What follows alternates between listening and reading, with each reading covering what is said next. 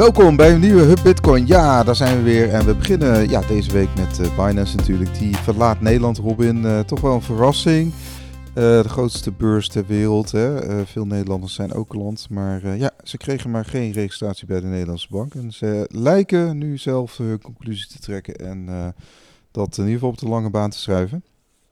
Ja, in ieder geval voorlopig. Was, ja. Was wel een, een nieuwtje, want ja, ze waren nog niet geregistreerd, of zijn niet geregistreerd in Nederland uh, bij de DNB. Maar ze hebben wel, uh, ik weet niet hoeveel Nederlandse klanten, maar het is in ieder geval een hele grote speler ook in de Nederlandse markt. Ja. Het komt eigenlijk op neer dat er per direct geen uh, nieuwe gebruikers zouden worden geaccepteerd vanuit Nederland. Ik weet niet precies hoe het zit bij Binance nu qua know your customer procedures en zo. Of er misschien wat te regelen valt met een VPN enzovoorts. Maar het komt er eigenlijk op neer dat er gezegd wordt van... ja, Nederlanders zoek maar een ander platform, want het gaat voorlopig niet uh, via ons gebeuren. We krijgen geen, uh, geen niet de juiste papieren. Ja, even een paar maatregelen op, op een rijtje. Dus uh, ja, je kunt nu geen klant meer worden van Binance. Dus op het moment dat je door de KYC heen wil en je moet je rijbewijs of je ID uploaden en ze zien dat je Nederlander bent, nou, volgens mij word je dan niet geaccepteerd. Ik heb het niet gepro geprobeerd, maar... Uh, dat is de belofte vanuit Binance dan ook eigenlijk, hè? Ja. Want, dat is, dat is een van die dingen van gaat maar, te, gaat maar eens handhaven. Ja, is gelijk een beetje een zijstapje hoor. Maar in uh, Amerika heb je nu met hun plaatselijke Binance US afdeling en de internationale tak uh, ook wat problemen. En dat zit er onder andere in dat Amerikanen ook gewoon op het internationale platform blijkbaar nog kunnen handelen. Dat soort zaken. En dat speelt hier ook een beetje van hoe controleer je dit en uh, wat betekent het precies? Dat is onduidelijk. Wat wel is, is dat het in ieder geval voor onrust zorgt als, voor Nederlandse gebruikers. Ja. Ja, stel dat jij de luxe hebt uh, van een tweede nationaliteit of misschien wel een woonadres uh, buiten Nederland, ja, dan, dan, dan kun je dat natuurlijk relatief makkelijk uh, omzetten. Maar ja, ja, ik heb geen idee hoe streng ze dat handhaven. Maar ja, laten we daar niet te veel tips en tricks voor geven. nee, nee. Nou, in ieder geval voor bestaande gebruikers, je hebt, even kijken, per 17 juli is er dus helemaal geen handel meer mogelijk. Hè? Dus opnames en stortingen uh, of opnames wel, overigens. Uh, maar stortingen of handel uh, niet meer. Dus, maar goed, ik denk dat het sowieso verstandig is dat je gewoon zo snel mogelijk naar je funds gaat en die naar een hardware wallet stuurt of eventueel naar een andere beurs of broker. Ja, wat even je ermee doet, hier laten staan lijkt me niet verstandig. Nee, nee. Dus ja, ik ben benieuwd hoe dit uitpakt, want je ziet de strategie van Binance is dus heel erg van ergens ook registreren met een uh, dochterbedrijf. Die zich dan richt op die specifieke markt. En in Europa krijgen we natuurlijk in 2024 en 2025 langzaamaan de uh, algehele crypto-regels voor deze regio. En dat zou het misschien wel weer makkelijker maken voor dit soort partijen om dan ergens binnen te komen en vanuit daar verder uh, de juiste papieren te, te krijgen.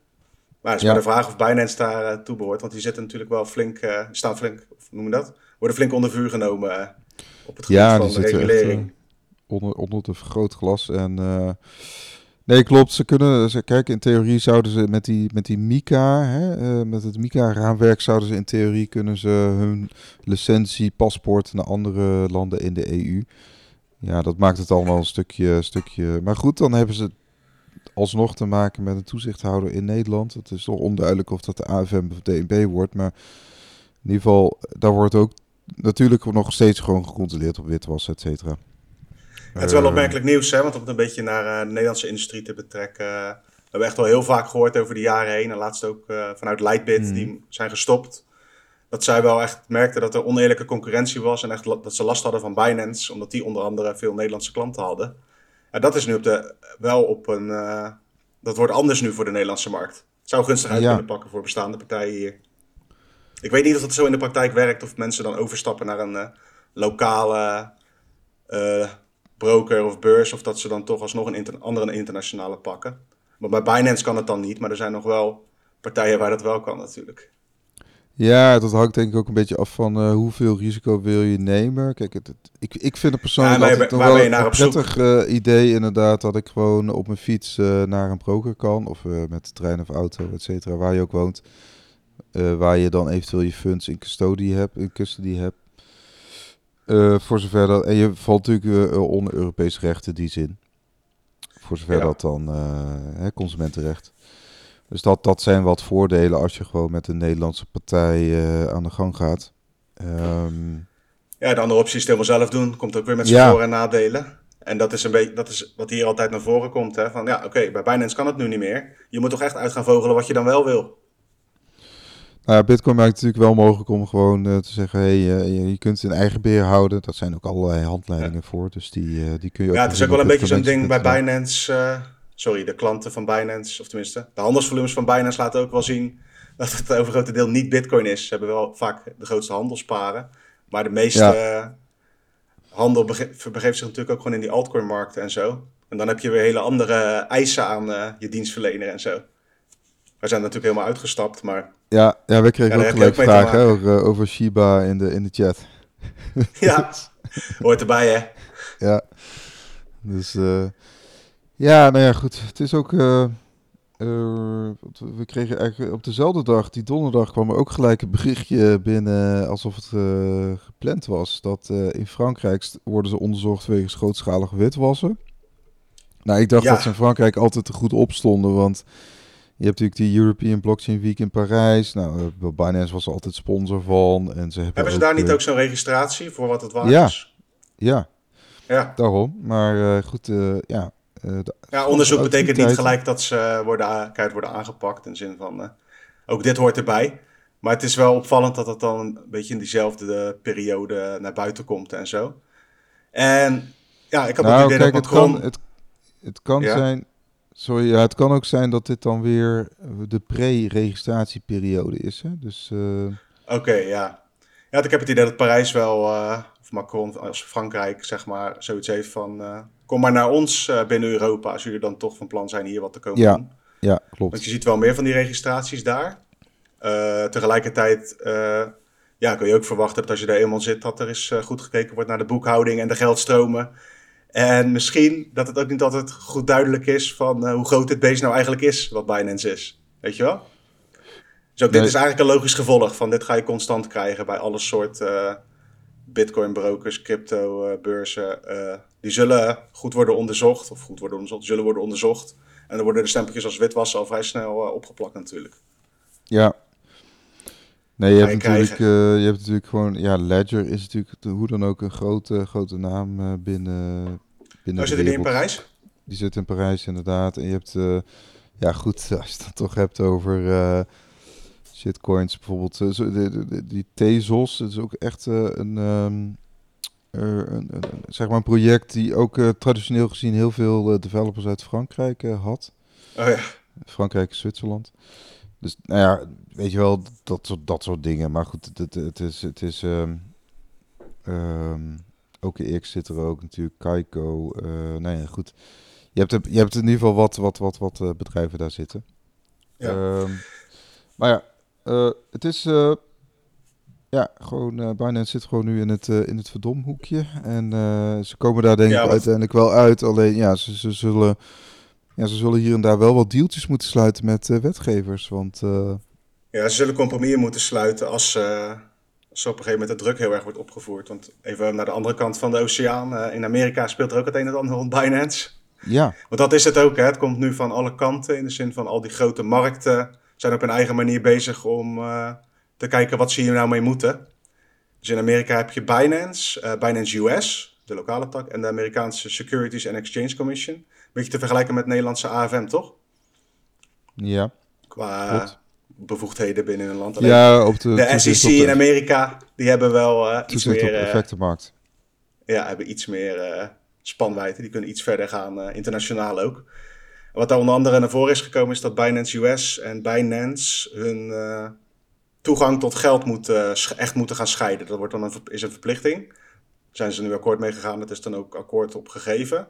Waar de feit op neerkomt is dat er een zekerheid moest worden gegeven dat werknemers van Binance.com niet meer met hun, op welke manier dan ook, uh, toegang konden krijgen tot private keys, tot wallets, tot inloggegevens voor bepaalde banken en zo van Binance US. Want blijkbaar, dat zijn een van die dingen waarnaar gekeken wordt hoe die geldstromen nou liepen en of er niets uh, vermengd werd, zeg maar. Ja. Het idee van Binance US is om dat los te koppelen en zich te richten op de Amerikaanse markt om dan te voldoen aan de regels die er al dan niet al zijn. En dat lijkt dus, dat ligt nu onder een vergrootglas of dat wel op die manier ook gegaan is. Dus ook daar zie je, ja. er wordt gewoon gekeken naar hoe zij te werk gaan. Zelfs met zijn dochterbedrijf ertussen. Ja, dus de, de, de vermoedens zijn, uh, hè, er wordt gewoon uh, enorm veel creatieve, uh, creatieve boekhouding die CZ erop nahield. En nu krijgt hij eigenlijk de ruimte van de toezichthouder en uiteindelijk ook met backing van de rechter. Hè, want die heeft ook gezegd, ja, jullie moeten tot een compromis komen. Ja. je kunt niet zomaar klantenfondsen gaan bevriezen, want dan zijn die klanten gedupeerd. Uh, dat mag, dat, daarmee uh, overschreed de SEC eigenlijk een beetje hun mandaat ook. Van ja, dat is te oh, veel gevraagd. Ja. En, nou ja, en nu, nu krijgt Binance de ruimte van ja, fix, fix je boekhouding en dan, dan is het goed. Dus op zich is dat of in ieder geval, positief. Ik, ja, voor Binance in ieder geval. Het is een beetje de vraag hoe dat dan uitpakt. Misschien wordt het weer zo'n schikking, hè? Dat ze weer wat miljoentjes moeten aftikken en dan is het weer geregeld voorlopig. En dan verwacht ik daarna weer een nieuwe reeks aan uh, onderzoeken, want dit gaat wel door. Het is geen traditioneel bedrijf in opbouw. Gaat het ook niet worden. Het is gewoon een hele nieuwe soort speler in, in die financiële wereld. En ik denk dat niemand weet hoe ze ermee om moeten gaan. Nee, want je kunt zeggen, de, de, de aanklacht die, die, Coinbase heeft, die kun je natuurlijk ook leggen op uh, Binance US, toch? Van, hey, uh, ja, jullie hebben nog niet echt de juiste licenties om deze securities te verhandelen. Ja, klopt. dat, dat, dat, dat, komt, uh, dat komt er ook nog aan. Dus dat daar, ja. daar... ja, en misschien is het ook meer een afschrikbeleid. Hè? Van laten zien hoe ver ja. ze kunnen gaan bij Binance. En alles wat eronder zit is misschien makkelijker te pakken. Ja. Nee, ja, goed. Alleen het is... Ehm, ja, ik, ik blijf zeggen, uiteindelijk Kijk, die Binance heeft natuurlijk enorm veel geld verdiend. Aan, aan ons ook. Gewoon aan mensen die, die daar klant waren. Ik bedoel. Uh, En ze hebben natuurlijk heel veel verdiend. Gewoon. Ja, ik kan me niet voorstellen dat ze zelf niet handelen. Dus ik denk ook wel dat ze gewoon zelf op een of andere manier aan het handelen zijn. En ja, dus ze, de andere ze, kant. Ze, hebben dus ook gewoon een enorme spaarpot. Enorme oorlogskas. Ja, de andere kant van het spectrum is dus. Uh, is het wel allemaal één op één gedekt wat ze aanbieden? Weet je wat je bij FTX ook zag? Van, die had dus bijna geen bitcoin op de balans. Ondanks dat alle nee, mensen okay. gewoon in bitcoin... Dat ligt altijd aan de andere kant op de loer. Dat weten we gewoon niet. En, dat uh, gaat over de dekking, ja. Ja, van als iedereen zijn geld opneemt bij Binance, wat gebeurt er dan? Weet je wel, dat soort vragen. Als er een, als ja. er een bankrun is daar. het is niet gezegd dat ze dat uh, kunnen overleven. Maar aan de kant van nu, van het juridische pakket, is het wel interessant om te volgen van... Uh, hoe ver Amerika, of in ieder geval de toezichthouders daar gaan om het moeilijker te maken. Want het is niet zo dat er niks mee gebeurt. Hè? Uh, in Nederland bijvoorbeeld kon je al niet meer storten met Ideal. Binance US heeft nu moeite met bankrelaties aan te gaan met, met banken, omdat die zoiets hebben van is met risico niet waard. Zoveel levert het dan ook weer niet op. En dat soort uitwerkingen heb je wel. Ja. Dus het is niet zo dat ze het ongedeerd laat. Het is, ja, ik ben wel nee. benieuwd hoe het.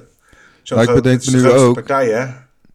Ja, ik bedenk me nu ook, Robin, dat uh, je kunt ook anders uitleggen dat ze denken, oh, die Mika die komt, uh, weet je wel, per 1 uh, januari 2025 komt dat eraan. Hè? Dus dan, ja. dan, dan, dan, dan, kun je gewoon een licentie gaan aanvragen onder de Mika. Dus zij denken, nou, wij pakken die, die anderhalf jaar, dan dat, dat, dat, we zijn nu aan het kutten met de DNB, ja, laat, laat ze er ook gewoon maar zitten. En ja, we, jullie later wel weer. Ja, ik denk toch kunnen, dat ja. het kan een strategie zijn, hè? Dat ze denken, ja, we kunnen het later toch wel weer paspoorten. Ja, als wij, dat is zo als... inderdaad, ja. Alleen dan is het dan weer saillant dat in Frankrijk nog dat uh, witwasonderzoek loopt. Ik bedoel, ja, maar ik denk dat het misschien uh, dat ook zo'n zo witwasonderzoek, dat is dan voor ons nieuws natuurlijk.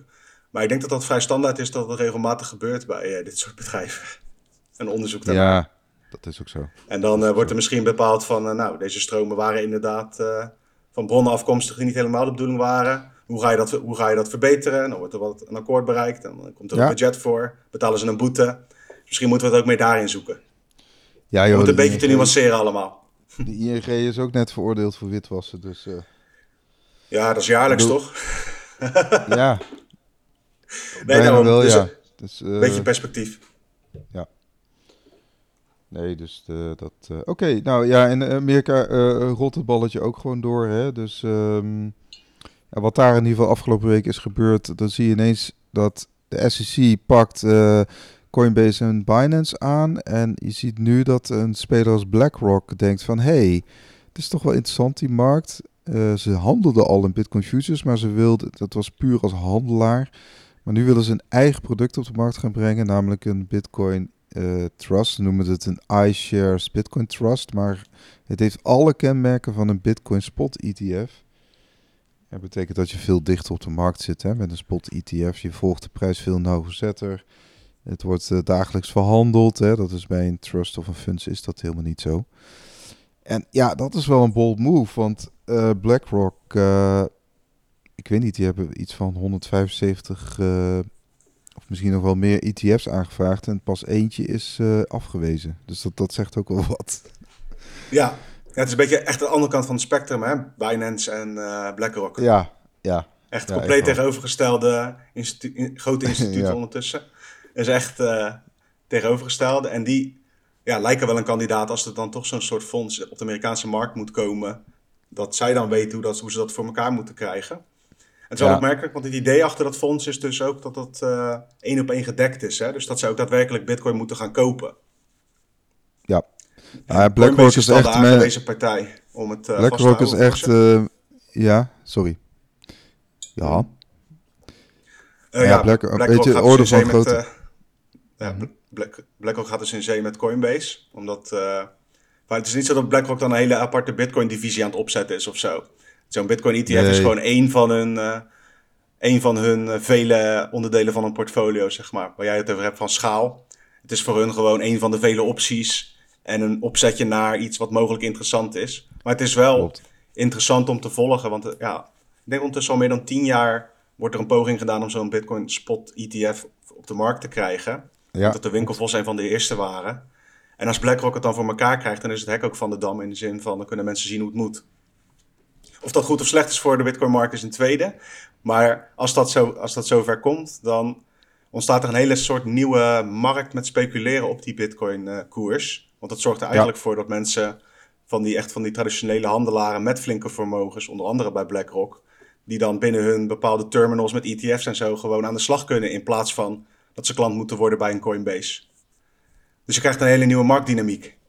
Ja, ja dat, zijn, die, dat zijn echt traditionele finance bedrijven. Die zijn echt vele malen groter dan. Uh, het is echt een beetje Champions League niveau tegen de eerste divisie. Hè? Dat, en, en, en ja, het is een van de grootste beleggingsfondsen ter wereld. En uh, ja, zij hebben gewoon ook een hele keurlijst aan dingen waar je aan moet voldoen voordat je hun geld mag aanraken, als het ware. Dus uh, het is gewoon een belangrijk instituut waar hoe het geld beweegt. En daarom is het wel opmerkelijk nieuws. Maar er is nog geen toezegging gedaan dat het gaat En ze, willen, of zo, hè? ze willen heel graag jouw bitcoin, Robin. Dus je moet gewoon lekker vasthouden. Want ze komen met die ja. grijpgrage handjes. Komen ze jou, die bitcoin willen ze heel graag hebben. BlackRock. Dan denk je, ja, fuck jou met je, met je BlackRock, maar eh, ik hou lekker met Bitcoin. Geen beleggingsadvies, maar inderdaad, uiteindelijk moeten ze het ergens vandaan gaan kopen. Zo is het ook. Ja. Als, ja, het, als het een succesvol ETF wordt, hè? Want, ja, en wat, wat, is je, wat is je prijs? Wat is je prijs? Ja. Ja.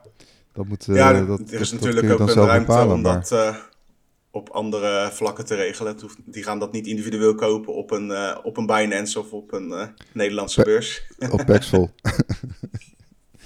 nee, ja. we zullen niet met uh, Amazon giftcards aan de slag gaan nee, om dat te regelen. Nee, maar het, ja, Fidelity, ik, het is een beetje gerucht dat zij ook weer die hun spot ETF gaan afstoffen. En dat is ook weer een hele grote speler. Ja, we moeten het allemaal maar zien, hè, want de SEC die heeft tot nu toe altijd alles afgekeurd. Ja. ja, weet je, alleen het, is, het zit hem ook heel vaak in de taal inderdaad die je gebruikt bij zo'n aanvraag, volgens mij. Van, en ik heb het idee dat zo'n BlackRock, die kunnen het dan zo erg uh, brengen, een bepaalde taal, een bepaald jargon brengen, dat de SEC zoiets heeft van, oh... Oh, dat is ja, minder, dat... minder, het heeft minder kans op uh, marktmanipulatie. Het heeft minder kans op, uh, weet ik veel, dat ze het zo kunnen, dat ze het zo kunnen omschrijven dat die prijsvolatiliteit, ja, dat het ook eigenlijk wel, dat hoort gewoon een beetje nu een beetje bij deze markt en dat, dat, dat wordt alleen maar minder. Ja, dat is een van die ehm, dingen die naar voren kwam op, op uh, Bitcoin Twitter uit dat hele dat document, zeg maar. Zo'n zinnetje over marktmanipulatie, of in ieder geval dat zij uh, ervoor gaan zorgen, of dat zij beloven ervoor gaan zorgen om heel veel surveillance te doen en ook die gegevens dan te delen. met de toezichthouders die daarom vragen, zeg maar. Dat is een manier van ondervangen met taal van die, eh, de kritiek van marktmanipulatie. Weet je wel? Ja, dus dat zij eigenlijk zeggen van, wij houden dat voor je in de gaten, wat even dat dan betekent. ik vind dat altijd een beetje, voor mij is dat altijd zo'n gelul. En ze zijn natuurlijk enorm agenda-settend. Zo'n Larry Fink heeft echt wel behoorlijk invloed op uh, Amerikaanse politiek. Hè? Dat zie je bijvoorbeeld met, uh, weet je wel, zij waren ook een van de eerste met grote duurzaamheidsfondsen, CO2, CO2 credits, et cetera. Hij heeft heel die duurzame agenda heeft hij helemaal gepusht. Dus uh, ja. ja. Het is een, een, een, een meerkoppig monster, Black, Black Rock. En ja, ze kopen hier ook, ja, ze kopen van alles op, natuurlijk wat, uh, wat, uh, wat er ook is. Als er maar rendement te halen valt. Ja, het is niet dat er ineens een uh, cypherpunk daar op kantoor zit en denkt van we moeten Bitcoin gaan helpen. Dat is niet hun businessmodel. Nee. Die willen gewoon, whatever het is, de management fee opstrijken van dat fonds. Dan wel Bitcoin vergaren, weet ik veel wat ze van plan zijn. Maar het is geen filantropische instelling. Bitcoin is gewoon een commodity, dus het is gewoon of het nou bakstenen zijn of bitcoin of, of klompen goud. Dat maakt hun echt niks uit. Of gewoon containers met uh, weet ik veel wat, wat er ook in zit. Het is gewoon voor hun een product. Een product kun je handelen, kun je rendement mee maken en dan zijn de klanten weer tevreden. En that, that's it. Totaal gewoon ja. kouwen, investeren en rendement maken. Dat is het. Alleen, ja, is het bullish? Ja, dat, dat, dat, dat weten we niet, hè? Want ik, ik, nee, als je even de eeuwenoude vergelijking met goud wil maken, van uiteindelijk is die hele de future-markt en de fondsenmarkt, de ETF-markt, ook een reden dat er niet echt prijsdiscovery is op goud op een natuurlijke wijze, omdat er allerlei mechanieken uh, te, werk, te werk kunnen gaan. Alleen bij Bitcoin heb je natuurlijk wel het argument dat Bitcoin aan zich, de asset zelf, als dat niet in handen is van een BlackRock-fonds, maar bij een gebruiker zelf, veel meer liquide is ook uh, online dan goud. Dus er is wel, het is wel anders, maar tegelijkertijd ja, als je dan wil kijken naar uh, negatieve gevolgen. Je kunt natuurlijk wel scenario's bedenken van uh, waardoor de prijs van Bitcoin gedrukt kan worden als er op allerlei manieren gespeculeerd kan worden op die koers met goedkoop gecreëerd geld. Ja. Dat, dat, dat, alleen dat is nou eenmaal al wel al aan de gang. Dat bestaat al. En BlackRock zou er dan eentje, van, eentje extra van zijn. Ja, je krijgt gewoon een parallele markt van, van inderdaad wat jij zegt, die liquide bitcoin en bitcoin die in dit soort producten zit. En ja. Ja, want als het mij vraagt, is het ook wat anders waard? Een bitcoin in de kas van BlackRock of van, uh, ja. van bij Grayscale zie je dat nu goed. Of in je eigen handen is toch echt een verschil ook in marktwaarde voor mij.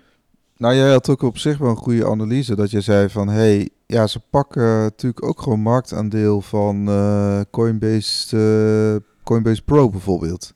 Want waarom zou je nu Coinbase, van, waarom zou je nu Coinbase Pro uh, gaan zitten? Ja.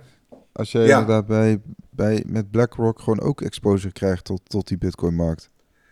Ja, en dan hebben we het dus niet over de gemiddelde Bitcoin-spaarder die lekker naar zijn eigen wallets aan het sturen is en zo. Maar dan heb je het over uh, partijen die honderden miljoenen, dan wel miljarden te besteden hebben en met geld willen en kunnen smijten.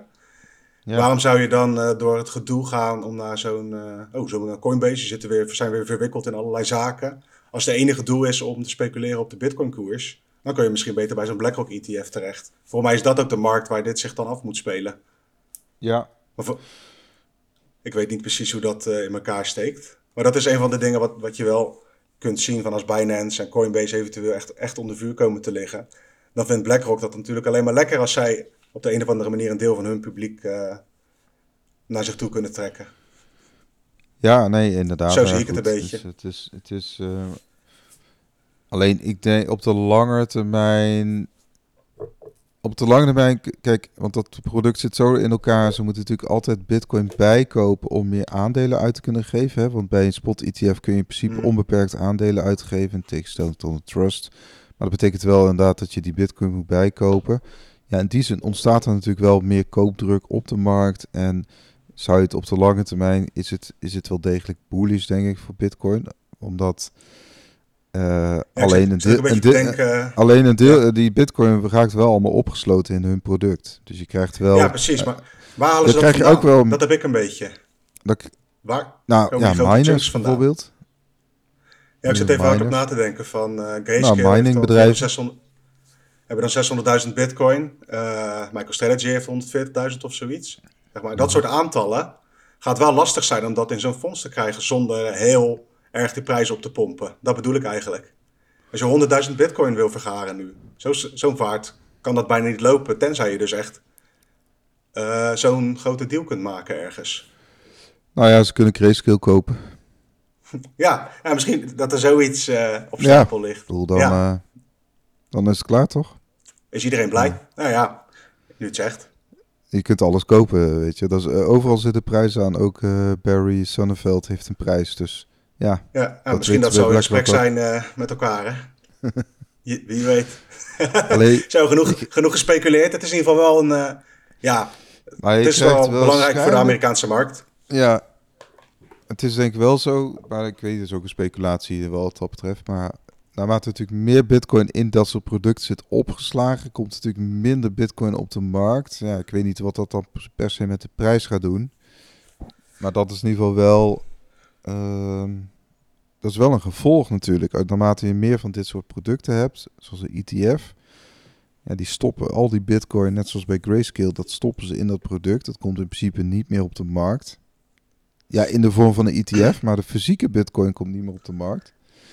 Nee, klopt. Dus, dus dat, dat ze halen wel fysieke bitcoin uit de markt, hoe dan ook. Dat is wel een interessante ontwikkeling in de zin van of ze het dus uit zo'n grayscale gaan halen, bij wijze van spreken, dat ze het opkopen, of echt uit de markt. Dat is wel een verschil. Ja. Ze kunnen ook gewoon MicroStrategy opkopen. nou ja, ze kunnen ook gewoon allerlei taxing bitcoin mining uh, sites gaan opkopen en denken van nou... Dan, ja, maar daar zijn wel echt die aantallen, dat is natuurlijk, er wordt 900 bitcoin per dag verdeeld. Daar uh, doen ze het niet voor. Nee, nee, dat is ook. Bedoel, daar gaan ze dan een klein percentage van vangen. Ja. We gaan zien hoe dus het nee. Dat moet echt uit de markt gehaald worden dan komt nu ook uh, nieuws binnen deze maandag. Uh, dat Binance cancelt ook de registratie in de UK. Dus het, uh, het oh. gaat gewoon door. Ja, ja. Dat, ja, dat is wel interessant. er was al eerder piraten genoemd. dat wordt wel steeds meer. Hè? Van, ze zijn nergens welkom, maar gaan wel door met whatever ze aan het doen zijn. Op het Binance-schip. Ja. ja. Nee, precies. Dus en ook in, uh, even kijken, in uh, Cyprus, uh, we have withdrawn our VASP registration as we prepare for Mika. Ja, Mika komt terug in hun communicatie, ja, heel de tijd. Ja. En dat Binance Nigeria Limited, dat zou niet, geen onderdeel zijn van Binance, geeft... ja, dat kunnen we nog wel even doen om het af te maken, Binance. Die hebben natuurlijk te maken met allerlei verschillende rechtszaken er was dus ook uh, iets aan de gang in, uh, in Nigeria. Maar dat ging dus om zo'n uh, nepbedrijf die dan zich voordeed als Binance. En dus ook daadwerkelijk de moeite nam om mensen te contacteren en echt, echt op te lichten. Echt phishing, zeg maar. Ja. Diensten aan te bieden als, oh je bent je account kwijt, I'm here to help. Weet je, dat soort dingen. Dus ja, daar benadrukken ze dan ook nog eventjes van dat zij dat niet zijn. Ze zijn in nee. allerlei zaken verwikkeld, maar specifiek in deze dus niet. Toch weer Nigeria. Hè? Ja, er gebeurt ook een hele hoop leuks hè, met uh, al die peer-to-peer markten en zo. ja, dat ook weer. Ja, dat is ook zo. Um, wat hadden wij? Uh, nou, we hadden nog wat industrienieuws. Want de tweede grootste bank van Amerika klop, koopt plots uh, enorm veel aandelen van Bitcoin-bedrijf MicroStrategy. Apart. Het gaat om Bank of America. Die heeft veel aandeeltjes gekocht. Ja, we zagen hem ook spreken hè, op Bitcoin, Bit BTC Praag. Tenminste, ik zag hem op YouTube. Jij zag hem live waarschijnlijk. ja, ik heb hem nog rond zien lopen inderdaad, ja. Ging er nog even bier drinken bij setsback.com. hij, had, hij had wel weer wat bouwde uitspraken natuurlijk, over, ook over de prijs en zo.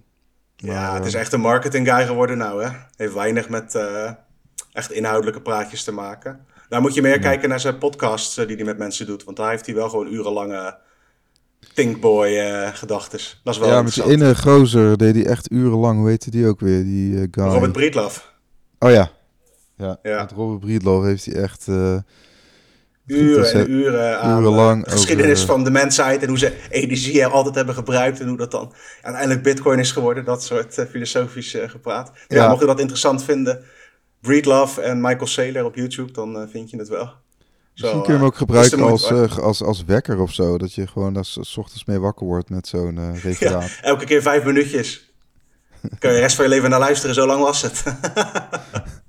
ja, precies. Ja, ja. Dus, en dat bedrijf is dus echt verworden, inderdaad, als je daar aandelen in koopt, koop je eigenlijk gewoon een aandeel in dat 140.000 bitcoin spaarpotje.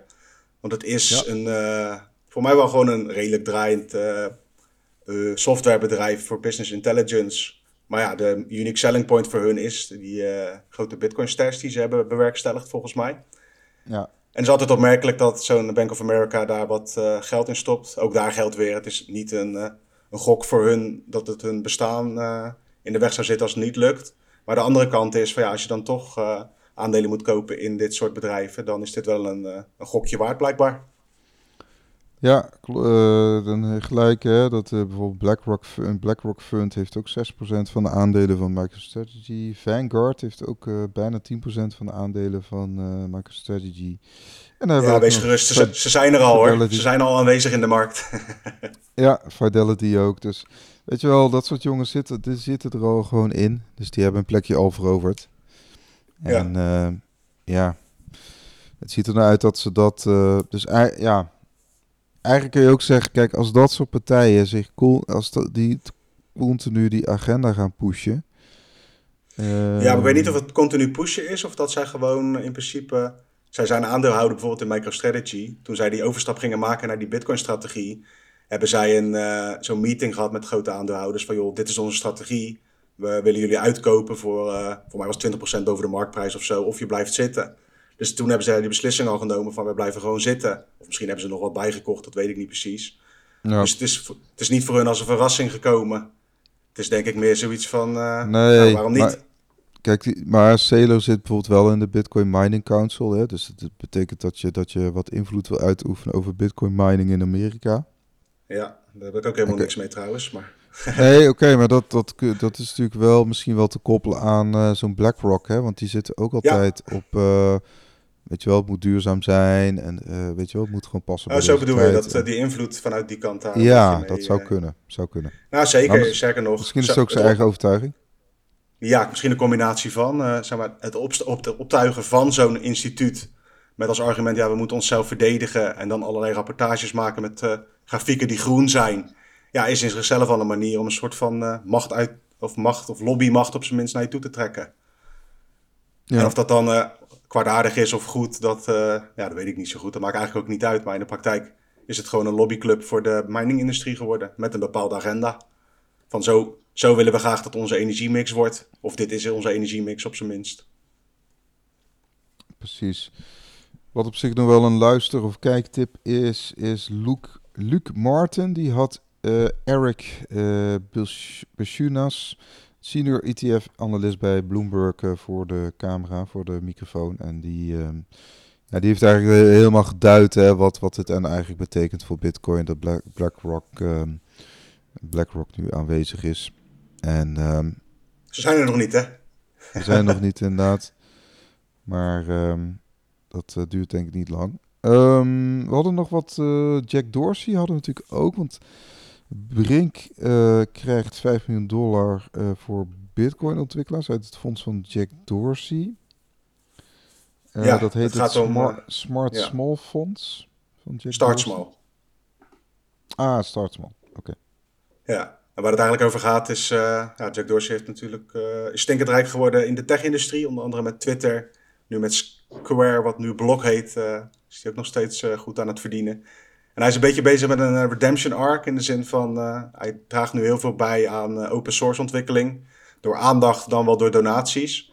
En vanuit Start Small steunt hij in dit geval Brink. En die zijn op hun beurt dan weer financiers van Bitcoin ontwikkelaars. Ja. Dus die gaan dat geld weer uitstrooien op open source ontwikkelaars die iets rondom Bitcoin doen. En dat is ook een beetje de dynamiek die je uh, überhaupt graag ziet. Van zo'n Dorsey is dan bezig met uh, zijn eigen Bitcoin-diensten, met de Cash App, waar ze gewoon uh, flink wat Bitcoin verkopen en daar verdienen ze geld aan. En aan de andere kant van het spectrum hebben ze allerlei subdivisies binnen Block, wat dan open source dingen doet voor Bitcoin, voor Lightning, voor mining en ook dit soort initiatieven die hij doet. Heeft hij best wel een breed portfolio voor een, een tech-miljardair in de Bitcoin-space. Ik denk dat het wel een uniek, uniek profiel is. Even los van wat je nou vindt van uh, hoe hij het gedaan heeft bij Twitter. Ja. Ik bedoel, Elon Musk doet het niet op deze manier. Die zit schijnbaar nee. te doen. Misschien doet hij achter de schermen wel stiekem wat, dat zou kunnen, maar dat schat ik niet in. nee, inderdaad. Nou ja, goed. De, er zit dus 1,7 miljard dollar hè, in dat fonds van uh, Jack, de, de, Start Small Funds. Uh, even een, een inkijkje, want ze geven er ook gewoon... Uh, je kunt gewoon helemaal checken waar ze het in hebben gestoken. Bijvoorbeeld het Open Stads Initiative. Er zit 10 miljoen, 10 miljoen dollar. Ja, daar, zit, daar staat tegenwoordig uh, Gigi aan het hoofd, hè? Die we wel eens gesproken hebben voor uh, Bitcoin Focus. Oh ja. Die zit daar ook bijvoorbeeld een alternatief OS-besturingssysteem, Graphene OS. Die hebben ook een miljoen uh, dollar gekregen. Maar ook het Tor-project heeft een miljoen gekregen. Signal heeft een miljoen gekregen.